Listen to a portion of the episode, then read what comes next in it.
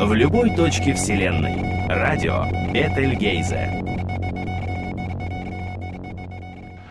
А теперь о книжных новинках, с которыми мне посчастливилось познакомиться. Такими словами начиналась передача, которая прозвучала в эфире в декабре прошлого 2013 года. Э, передача эта была посвящена новой, не во всем удачной, но интересной утопической литературе. С тех пор прошло несколько месяцев. Я все не мог собраться ее опубликовать. И жизнь вокруг изменилась кардинально. На Украине грянула революция. Неизвестно еще с какими последствиями. В России установился настоящий совок с бряцанием оружием, поиском внутренних и внешних врагов, пропагандистским угаром, чертами, которые хорошо мне знакомы по советскому прошлому. И в это занятное время, мне кажется, разговоры о светлом будущем, об альтернативных перспективах, о грядущем, которое лучше современности, разговоры на все эти темы приобретают даже большую актуальность, чем в конце прошлого года. Поэтому я думаю, ничего не потерял с тем, что промедлил с публикацией этой программы. Приятного вам прослушивания. Радио Бетельгейзе. И на Марсе будут яблони цвести. У нас в эфире создатели сборника «Будущее есть горизонты мечты» Александр Краснянский и Наталья Горелышева. Здравствуйте. Здравствуйте, друзья. Александр, к вам вопрос. Э, как я понял, вы инициатор этого проекта. Э, с чего вдруг возникло такое желание? Ну, на самом деле, э, инициатор проекта был не только я, были еще несколько ребят, это мои друзья. Они помогли мне прийти к этой идее. И прежде всего, это один из авторов нашего сборника, Иван Соболев – которому пришла э, в голову идея, что очень было бы здорово э, с нуля создать такое произведение литературы, которое могло бы противопоставить себя валу такой черной, пессимистичной фантастики, которая ширпотребом заваливает наши книжные магазины. И идея была э, такова, чтобы собрать э, в одном месте, в одном сборнике э, на, несколько произведений, которые э, ставят задачу, ставят цель обрисовать какие-то черты э, светлого будущего. Об этом мало принято сейчас говорить, но э, мы считаем, что это было абсолютно необходимо сделать и, возможно, я думаю, что э, получившийся результат э, очень интересен с точки зрения своей уникальности. Угу. А, Наташа, а вы с Александром были знакомы до этого? Мы э, были знакомы благодаря Ане, моей сестре. Э, и наше знакомство не особо связано вот с этим проектом. То есть я не могу сказать, что сотрудничество в, э, в рамках этого проекта как-то влияло на нашу дружбу, укрепляло ее или, может быть, наоборот, мешало. То есть это такие вот два не очень взаимосвязанных процесса. Дружба дружбой, сотрудничество сотрудничеством. Ну, надо сказать э, о том, что в этом сборнике, альманахе, опубликовано несколько рассказов вашей сестры. Это связано с тем, что э, Рассказы получили высокую оценку в первую очередь от э, Саши. И для меня, пожалуй, это была первая такая вот оценка человека со стороны, потому что э, я, ну, можно сказать, выросла на рассказах Ани, точно так же, как на фантастике Стругацких или Брэдбери. Она писала очень давно, и, естественно, я была ее первым читателем и зачастую единственным. И когда я узнала о том, что Саша считает ее творчество действительно важным и э, нужным кому-то, для меня это было такое вот э, первая такая внешняя обратная связь, обратная связь со стороны. И я просто в это поверила благодаря Саше. Угу. У меня несколько вопросов к вам обоим. Вы сказали, что это уникальный проект и что рассказы о будущем – это что-то необычное для нынешнего рынка фантастики. У меня-то как раз другое впечатление. Мне кажется, что в последнее время достаточно появилось книг э, и проектов, которые публикуют фантастику о светлом будущем. Это и СССР 2061, э, и сборник, можно вспомнить такой, и конкурс литературный «Today is Tomorrow», так что я, я в общем-то, удивлен, услышав, что это какая-то свежая и неожиданная тема. Э, не совсем так вы меня поняли, потому что, э, может быть, я не совсем точно сформулировал.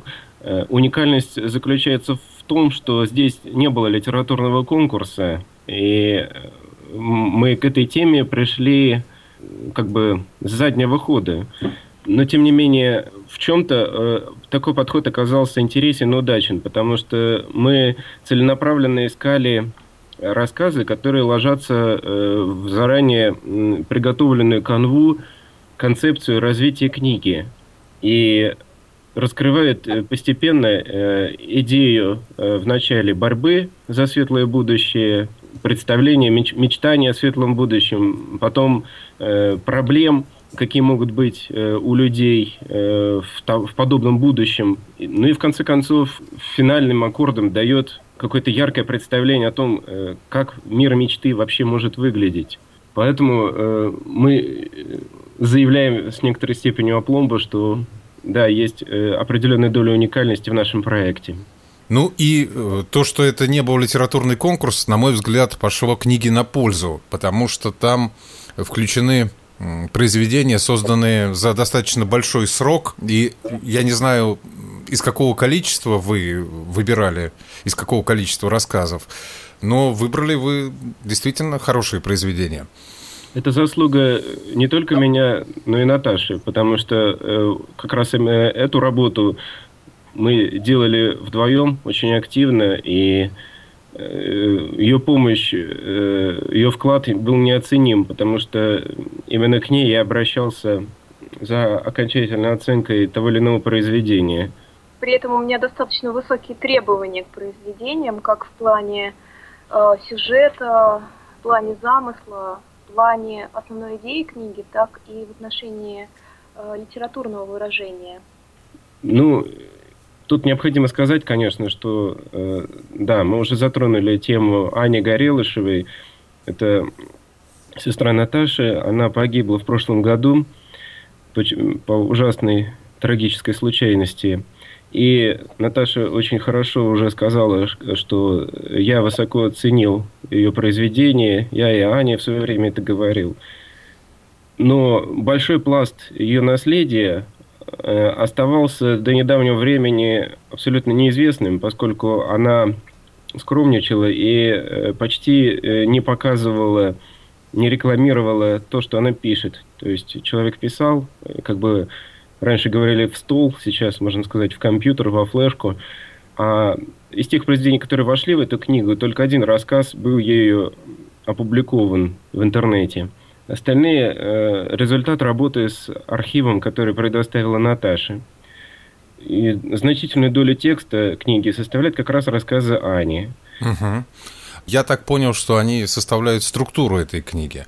Да, совершенно верно. Об Ане мы рассказывали э, в нашем эфире, о ней говорил Александр Хохлов год назад на День космонавтики. Так что, да, большое ему спасибо за это. Так что она нашим слушателям известна.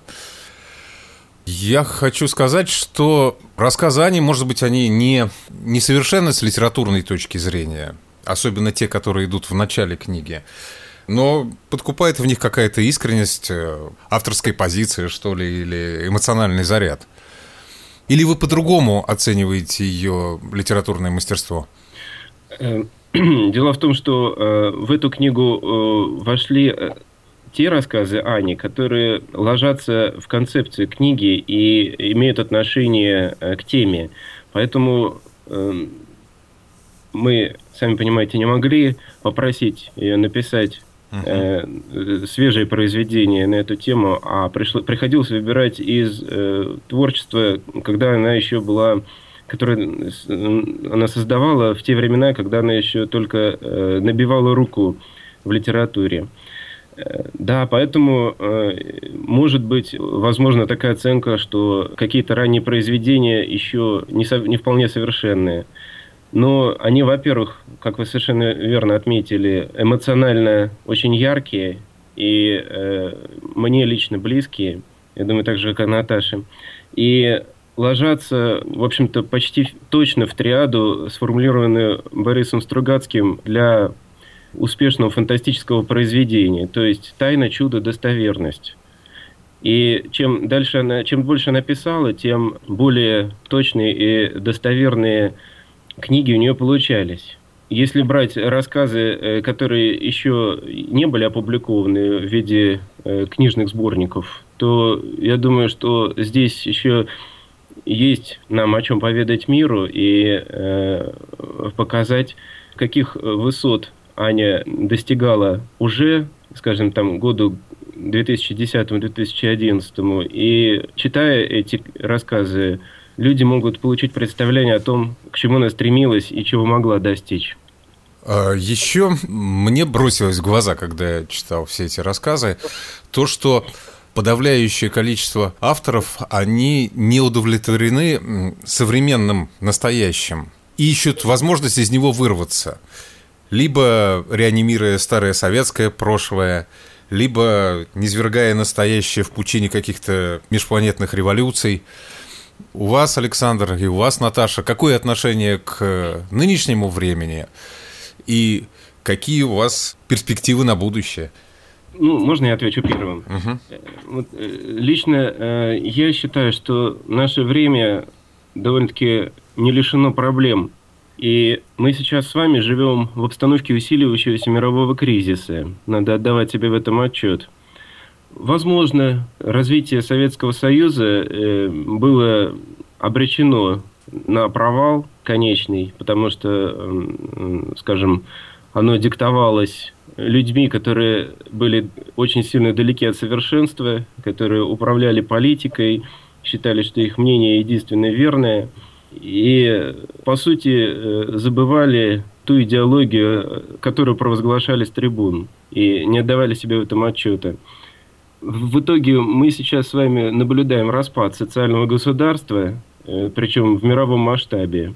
И э, я считаю, что хотим мы этого или нет – но действительно нас ждет эпоха перемен. От нас зависит, будут это перемены к лучшему или к худшему. Чем больше людей будет осознавать, что светлое будущее возможно, что поворот к лучшему должен состояться, тем, с моей точки зрения, лучше. И в этом социальная направленность нашей книги. Наташа? А, ну, если говорить обо мне, то э, я человек, который э, живет настоящим. Я не склонна вот в своей какой-то неудовлетворенности настоящем, если она возникает, от этой неудовлетворенности забегать. И, как уже сказал Саша, мне кажется, что мы живем в таком вот замечательном мире и времени, когда мы сами, каждый из нас, можем очень много чего сделать для будущего. А вот, Алексей, вы говорили о том, что э, у многих наших авторов есть какая-то неудовлетворенность настоящим. Угу. Я вижу в этом скорее, может быть, э, какие-то пути показать, как может быть лучше их точки зрения. И это вот тоже такая, опять же, обратная связь или возможность увидеть немножко другие пути развития. А, мне кажется, вот это очень важным, то, что каждый из этих авторов готов видеть, как может быть по-другому, и готов не только увидеть, но и показать другим и что-то сделать своими руками для этого будущего. Ну, я не нашел ни в одном рассказе, может быть, я пропустил это, э, не нашел той ситуации, где будущее, светлое будущее выводилось бы из настоящего. Либо это побег на околоземную орбиту к Марсу, желание не возвращаться на Землю, либо это, о чем я уже сказал, какие-то революционные события. Ну, а как же вы себе представляете э, переход из настоящего к светлому будущему? Я не, не знаю, я вот ищу различные варианты у авторов. Просто подобные схемы развития я встречал и раньше, и в других сборниках. Часто предлагают разрушить существующий мир, или просто убежать. Может быть, вообще никто сейчас не может э, предложить какой-то еще путь. Я понимаю вас. Все они хирурги, костоправы, нет среди них ни одного терапевта. Ну что ж, мы будем продолжать искать. Хорошо. Алексей, если можно, я скажу тоже. Мне кажется, что фантастика – это не набор готовых рецептов. Есть все-таки какие-то э, другие э, пути, что ли, достижения светлого будущего, а не какой-то вот путь, рецепт, который мы нашли в фантастической литературе. Фантастика – это просто инструмент показать того, как может быть лучше. И вот это вот лучше взять сейчас на службу того, чтобы, возможно, строить это светлое будущее, если оно для нас подходит. Или искать другие варианты, искать другие пути. Я думаю, фантастика не может быть сама по себе ответом. Нет, я не говорю о том, что фантастика должна быть этим ответом. Просто фантастика это та лаборатория, где просчитываются различные варианты возможного будущего.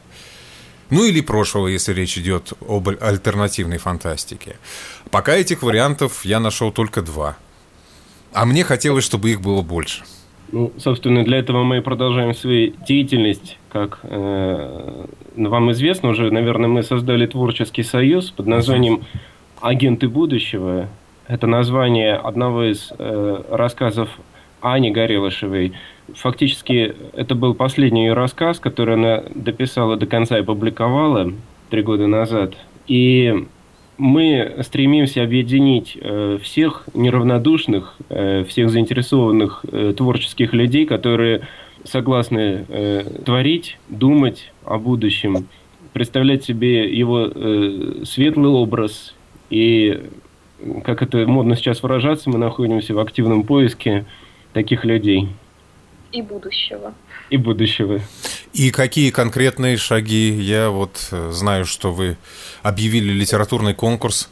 Совершенно верно. Мы, во-первых, э, объявили литературный конкурс, да, мы э, метнулись из одной крайности в другую, то есть э, от предварительно спланированной концепции книги к книге, содержащей в себе тематические рассказы. Мы надеемся переработать опять большую гору информации в виде произведений, которые нам присылаются на конкурс. Кстати, поток довольно-таки уже большой, и э, конкурс этот состоится зимой, в январе начнется этап оценки.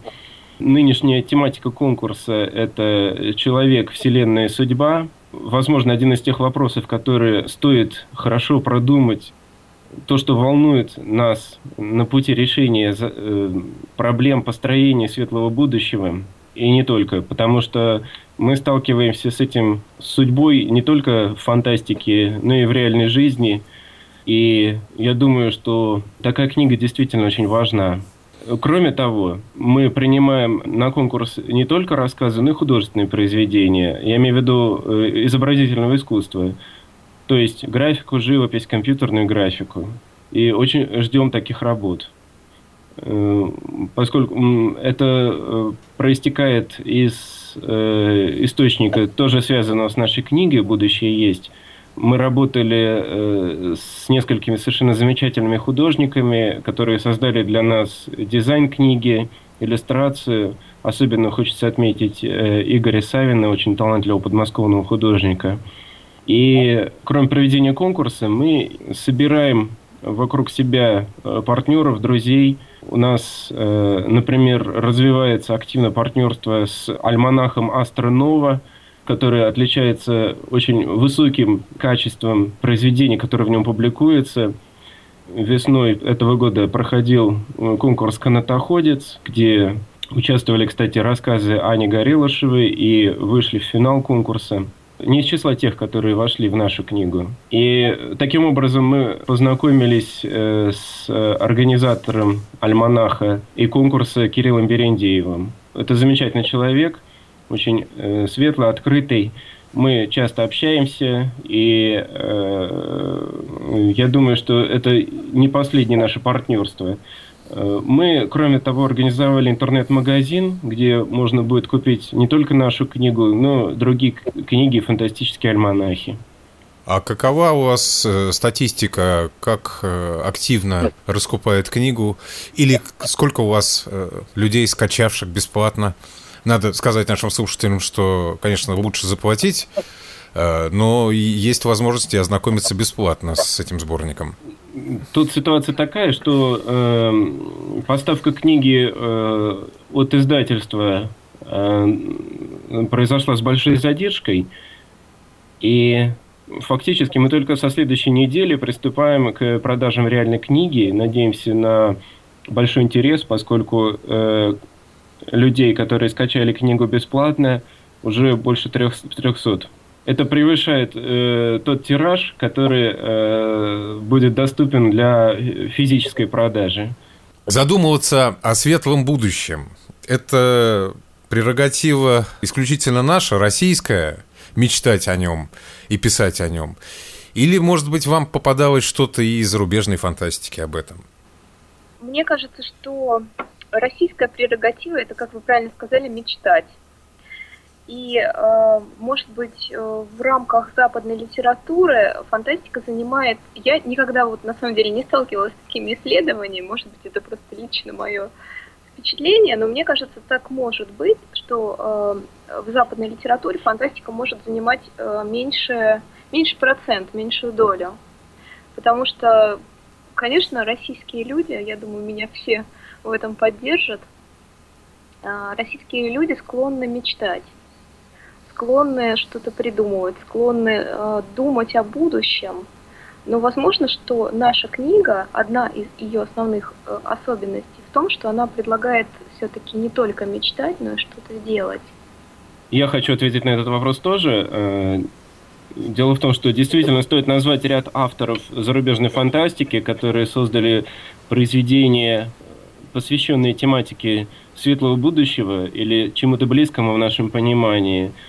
Э, вот очень рекомендую читать произведения таких авторов, как э, Урсула Легуин, э, Вернер Винш, Артур Кларк, э, что-нибудь из старого, конечно, он больше на технике концентрируется, но ну, тем не менее. А еще а, э, Йен Бэнкс, точнее Йен М. Бэнкс, его средний э, инициал, он использовал только когда писал фантастические произведения, и ряд других. И, конечно, не стоит забывать о классике, о Рэе Брэдбери, хотя он больше, конечно, концентрировался на не совсем непростых сторонах, да. И я от себя хочу пожелать вам успеха в вашем похвальном начинании. Не уверен, что конкурс – это именно та форма, которая подарит читателям много хороших авторов – Пока ни один конкурс с такой задачей не справился. Ну, я понял, что вы собираетесь работать э, в разных направлениях. Зато я надеюсь, что конкурс э, нам подарит новых друзей, новых партнеров, как минимум. Я предлагаю э, всем э, слушателям э, посетить наш сайт агенты будущего .ру и прочитать биографию Ани Горелышевой. Это абсолютно исключительный, замечательный, неповторимый человек. Она очень много э, создала в своей жизни. Это относилось не только к литературе, поскольку это не относится напрямую к тематике нашей книги, поэтому я просто отошлю слушателей э, к соответствующему разделу нашего сайта, а также э, принять участие в форуме в обсуждении, где можно свободно задавать вопросы о книге, оставлять отзывы, дискутировать как с нами, так, э, например, и с авторами книги, предлагать свои новые идеи.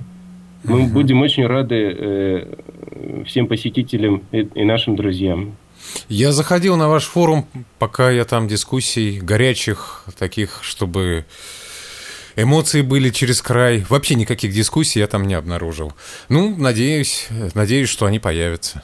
Да, ну, я же не пиарщик, поэтому не, не очень активно рекламирую. Вот, пожалуйста, сейчас вот хочу пригласить всех читателей туда. Хорошо. Алексей, я хочу сказать большое спасибо вам за интересные вопросы и за место в эфире. Хочу пожелать вам и радио Бетельгейзе много-много слушателей, которые будут с вами на одной волне, на вашей волне. А нам, слушателям, радио Бетельгейза. Я хочу пожелать э, хорошей литературы, хорошей фантастики, уметь читать фантастику, но при этом жить в настоящем и строить светлое будущее прямо сейчас. Спасибо большое, да. В нашем эфире были Александр Краснянский и Наталья Горелышева, создатели альманаха «Будущее есть. Горизонты мечты».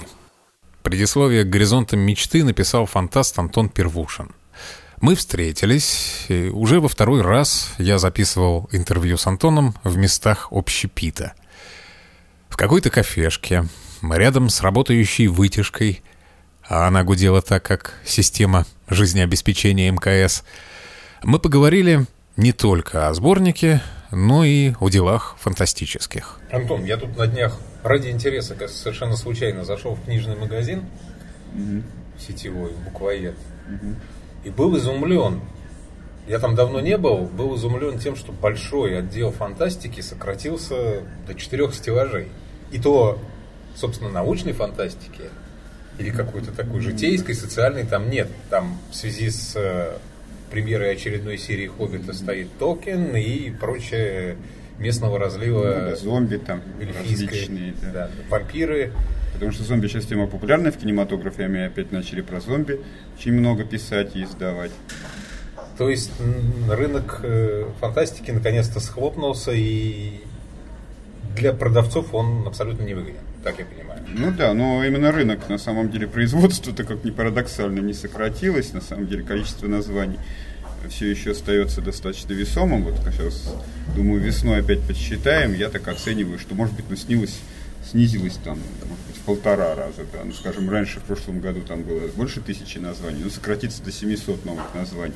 А так, в принципе, количество названий все еще такое же значительное. Все издательства все еще на плаву, несмотря на их трудности, все выпускают разные серии. Просто дело в том, что тиражи их сократились именно с изменением, со снижением спроса оптовиков. Да, оптовики, это, собственно, есть вот магазины. То есть то, что мы видим, вроде бы количество названий выходит много, а Э, в самих даже магазинах отделы резко сократились. Это говорит о том, что оптовикам стало невыгодно покупать эти книги, и они как-то распределяются совершенно непонятно где, как. Может быть, там вот на рынках книжных, на больших, да, на каких-то, так сказать, через интернет-магазины. Ну или авторы выступают да, как рок-музыканты на гастролях, продают да. свои книги. Ну, это как раз редкость достаточно большая до сих пор. Хотя я чувствую, что к этому тоже раньше или позже придет, если, если рынок будет схлопываться. Тем не менее, да, вы говорите, книжки выходят. И, собственно, сегодня мы собрались, чтобы поговорить об одной книжной новинке, недавно появившемся в продаже. Альманахи, сборники под названием «Будущее есть. Горизонты мечты». Вы к этому сборнику писали предисловие. Что вы можете сказать об этом событии? Событие ли это? Ну, безусловно, для меня это тоже событие и достаточно значимое. Ну, во-первых, потому что это сборник посвящен памяти Ани Горелышевой, человека, которого мы все любили, знали, ростом который мы наблюдали, который был очень интересен. Было интересно, что из нее получится, потому что она занималась в тех сферах, которые мне лично чрезвычайно интересны. То есть она занималась профессиональной космонавтикой, а я, как бы, как вы знаете, занимаюсь тоже космонавтикой, популяризацией ее и историей космонавтики, исследованием. То есть она меня интересовала еще как специалист в этой сфере. Ну и кроме того, она пыталась и старалась, и у нее все каждым годом получалось все лучше писать фантастику, причем начиналась с, с такой фантастикой, которая тоже мне интересна, социально-психологической, связанной во многом с мирами Стругацких и с их э, сеттингом, атрибутикой, как принято говорить. Там даже перегружено, по-моему. Ну вот потому что ранее ее вещи, она действительно была очень этим увлечена. Но, естественно, каждый автор, я сам это проходил, между прочим, у меня ранние тексты были тоже перегружены сильно аллюзиями на Стругацких. Э, все мы, так сказать, выросли из спецкостюма Быкова, э, как говорит Вячеслав Рыбаков. И э, но более поздние у нее тексты, они уже более-менее от этого свободны, то есть она научилась находить собственные атрибутику, собственные идеи, которые, было, которые было ей интересно поговорить с читателями. Ну, именно работала уже все больше в научной фантастике, то есть э, какие-то у нее появились даже популяризаторские моменты, что мне очень импонирует, поскольку я сторонник НФ-возрождения в стране. И считаю, что научная фантастика – это такой стержень вообще фантастики как жанра, и без нее фантастика рассыпается просто на несвязанные куски, потому что научная фантастика, благодаря своей связи с наукой, она генерирует новые идеи, новые смыслы, новую терминологию, которая потом уже транслируется в любые вот направления внутри жанра. Вот, это во-первых. Во-вторых, э, вообще приятно увидеть, что есть такое вот желание у некоторых людей писать такую вот, работать именно в этом жанре, создавать какие-то новые модели будущего, которые отличаются от тех э, стандартных э, утопических моделей, которые нам предлагают, с одной стороны, советская идеология, да, которую уже начали подзабывать, и слава богу. И э, с другой стороны, как бы вот есть и модели потребительского рая, которую нам предлагают, соответственно, западные авторы. Или там каких-то таких рыночных империй, скажем так, которые тоже, в общем, можно воспринимать как это, что какие-то поиски других вариантов будущего, когда Запад и Восток взаимодействуют, и которые берут друг от друга самое лучшее для создания, так сказать, мира для наших детей и внуков. Ну и в-третьих, что, в общем, тоже немаловажно, что Э, меня туда пригласили в этот сборник, написать предисловие, то есть мне было импонирует и мне нравится, что я, э, значит, таким образом для вот этих молодых людей, э, которые решили выбрать именно такую стезю в литературе, являюсь определенным образом гуру, да, есть неким таким человеком, который дает определенные установки и может с ними как-то оценить их работу. Это приятно, несомненно. Я рад, что моя деятельность на Ниве НФ Возрождения не пропадает даром, и что ее замечают и отмечают. Хоть создатели этого сборника и говорят, что это уникальное событие, я тут ничего уникального не вижу. И э, достаточно много в последнее время таких проектов, посвященных светлому будущему. Я боюсь, что, наверное, мы скоро вал получим. Один за другим. Это настолько насущная потребность об этом говорить.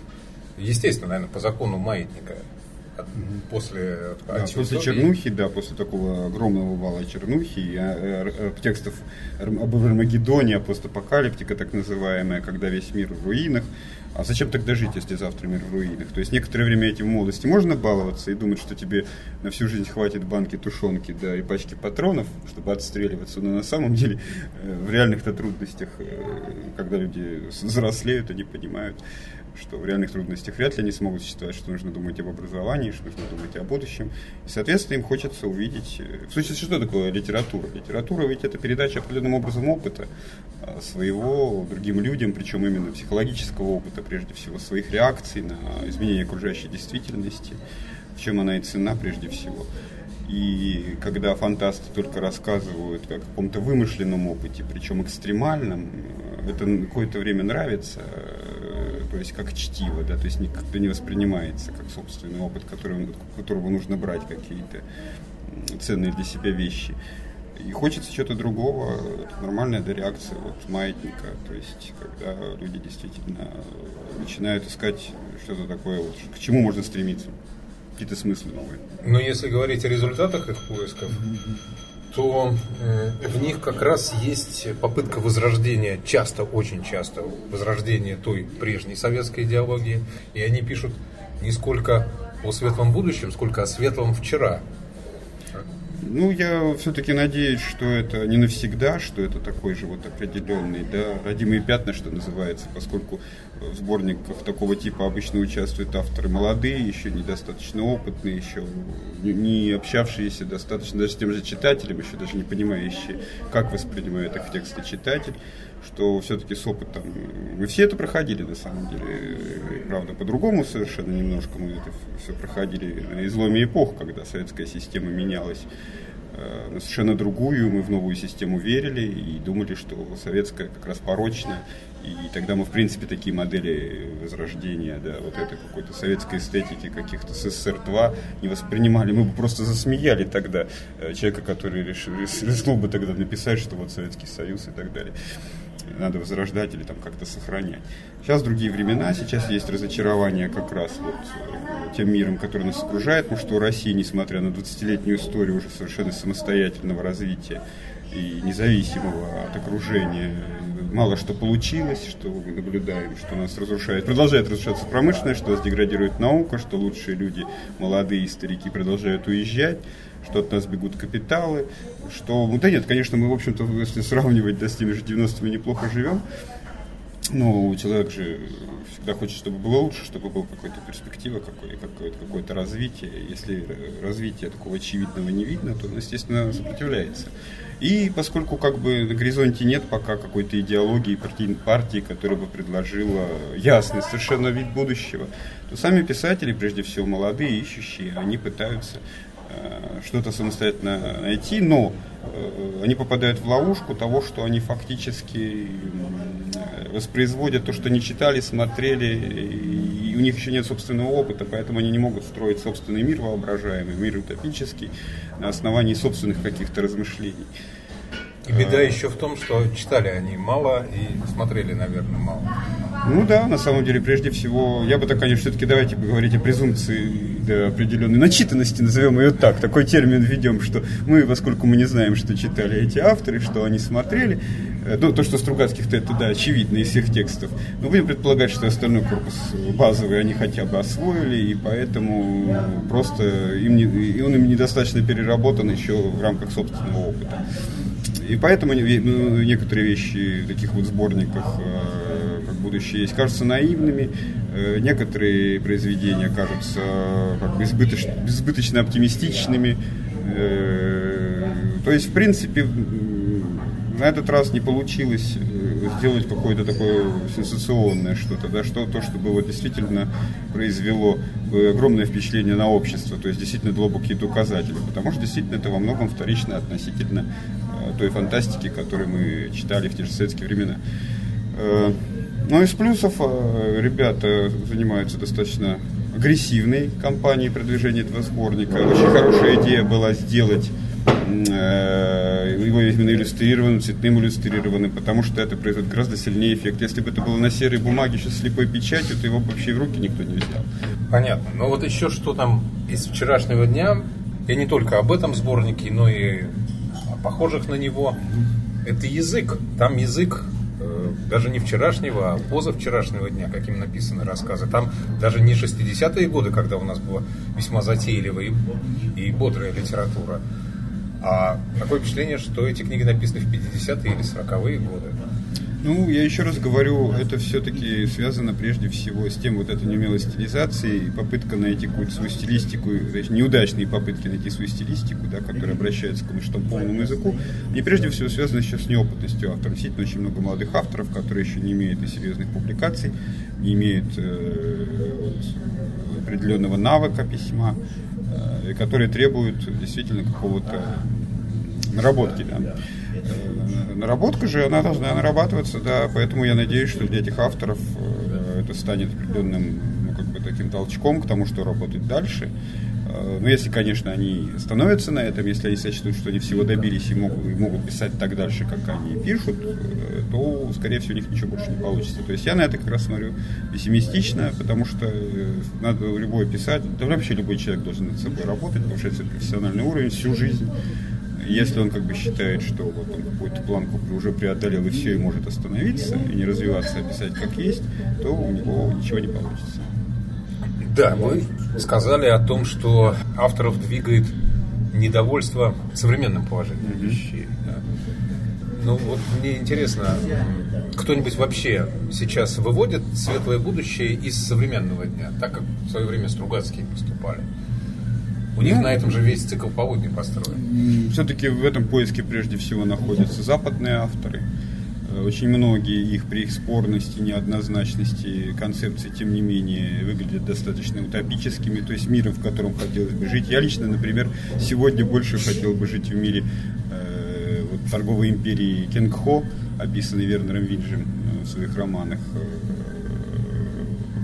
«Глубина в небе и пламя над бездной» чем, скажем, в мире полдня, потому что, мне кажется, более разумно устроены, там есть действительно некий опыт э, вот, пройденной цивилизации за спиной, то есть там люди э, не просто вот утопия возникла откуда-то в, это, в этих романах чувствуется, как видишь, вот он работает именно показать, что это вот выросло из сегодняшнего дня, что эти люди прошли там через множество различных войн, революций, попыток социальных построений, уже социальных утопий, таких как да, Советский Союз, Третий Рейх.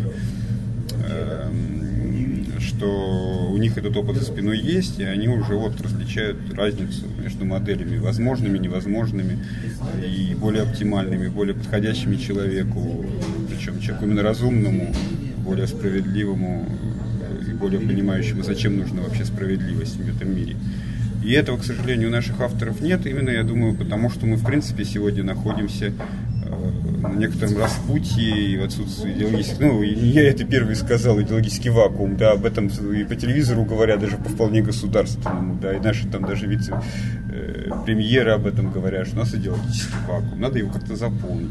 Но почему-то вот, к сожалению, видимо, потому что мы все-таки еще так и не определились, кто мы, как новая страна, Российская Федерация, которая существует 20 лет, что нам выбрать, да, Восток, Запад, э, может быть, вернуться вот каким-то до революционным совсем, да, моделям, или вот как сегодняшнее правительство предлагает воспроизвести какие-то советские э, институты, и тогда, может быть, э, это заработает. Ну, понятно, что надо двигаться вперед, ну, копировать, другой стороны, тоже не хочется, потому что мы знаем и много лет уже наблюдаем недостатки европейской системы, американской. То есть нам тоже это не совсем уютно в таких. Мы чувствуем, что мы не готовы влиться в это сообщество. Очень хочется, но не готовы. Именно идеологически, я подчеркиваю. По экономически там уже и частично политически мы в них, в них состоим. А вот идеологически нет. И поэтому непонятно, что произойдет. Возможно, действительно произойдет какой-то резкий откат. Вот, кстати, может быть, он будет и нужен, этот откат, в какое-то совершеннейшее такое архаичная, да, какая-то архаизация, именно для того, чтобы мы осознали, чего мы на самом деле добились. Потому что все же познается в сравнении. Мы не чувствуем сегодня, чего мы добились в морально-культурном плане, именно потому что мы не откатывались. Откатимся, может быть, нам станет очевидно, и тогда мы вернемся опять да, к тому достигнутому, и уже будем строить какое-то совершенно другое государство. Да, другую можно вспомнить, что перед э, всплеском конца 50-х, начала 60-х годов как раз был такой архаический откат самого ну, начала да, 50-х да, да. и конца 40-х. Я бы сказал даже сразу после войны. Да. Я бы даже сказал даже во время войны. Одним из признаков, который вызвал свое сильное удивление у советских идеологов, возвращение погон. званий да, во время войны и погон. Да. Прежде всего даже званий. И название сети министерства и прочее. То есть все уже успели от этого, в общем-то, отвыкнуть. И это уже воспринималось старорежимное, отжившее, ненужное. И вдруг наркомат опять министерство. Хорошо еще мэров не вернули, да, тогда бы было совсем один в один. Но мэров уже вернули в наше время. Но ну, тогда верли, вернули форму городовых. Да, да, да, Ну, то есть, на самом деле, этот откат тогда был, и действительно, именно вот этот отказ от мировой революции, от э, экспорта революции, который был совершенно очевиден в поздние годы Сталина, что он замкнулся в определенном момент, начал создавать, да, государственные государства вокруг границ, чтобы защитить определенным образом Советский Союз. То есть вот это замыкание, это было действительно, что называется, вот империю восстановили, а почему бы не ввести эстетику, да, и атрибутику империи? Что нам мешает? Мы же можем сделать все, что хотим. И, естественно, да, а потом пошел опять прорыв, и мы вдруг внезапно, в каких-то там несколько лет, вместе с Хрущевым не сказал бы, что ему благодаря, потому что он просто отвечал на вопросы, на да, вызовы, да, на вызовы настоящего, реагировал на них. Можно сказать, что не благодаря Хрущеву, а вместе с ним наше государство резко совершило скачок в сторону вот западной модели организации общества. И на самом деле, э, если молодое поколение, может быть, не помнит, а если будет слушать, то я ему хочу сообщить, что вот на 20-м съезде задача была в построении коммунистического общества совершенно четко сформулирована в течение 20 лет. Она звучала так, что через 10 лет мы должны догнать и обогнать Америку по валовому продукту э, общего и, и, так сказать, на душу населения.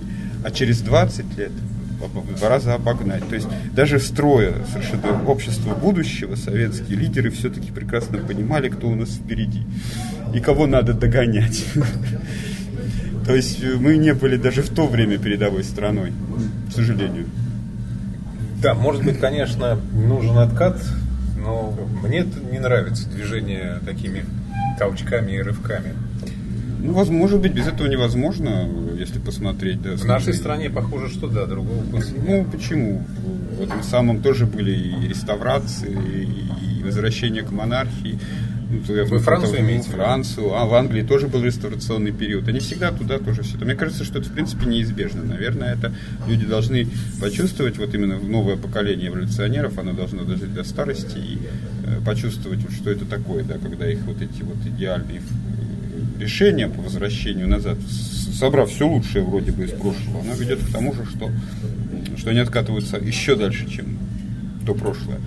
А потом, естественно, все это очередное поколение работает закон отрицания отрицания, их вклад тоже отвергается, но зато это дает резкий рывок вперед. Да, маятники мы уже сегодня говорили. Ну, раз есть модели разные. Маятник, спираль, да.